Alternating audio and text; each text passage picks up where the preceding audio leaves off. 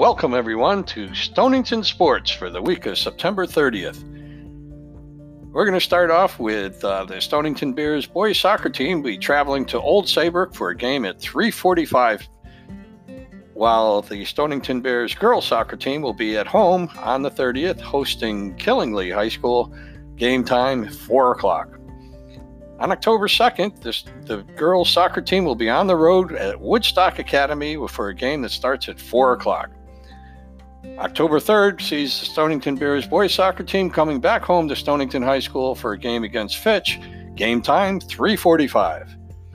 And on Friday, October fourth, six thirty p.m., the Stonington Bears football team is scheduled to go to Griswold.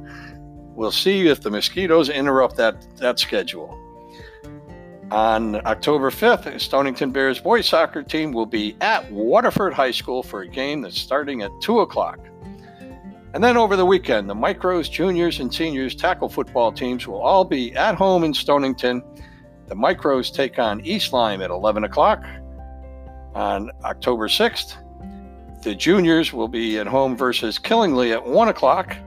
And also on October sixth, the seniors tackle football team will be at home against East Lyme. Game time is three o'clock.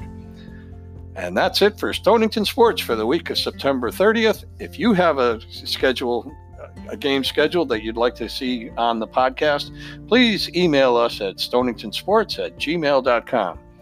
Stonington Sports is brought to you by Bridget Morrissey Real Estate, brokered by eXp Realty, and produced by mobile chats dot u s. Have a great week, everyone.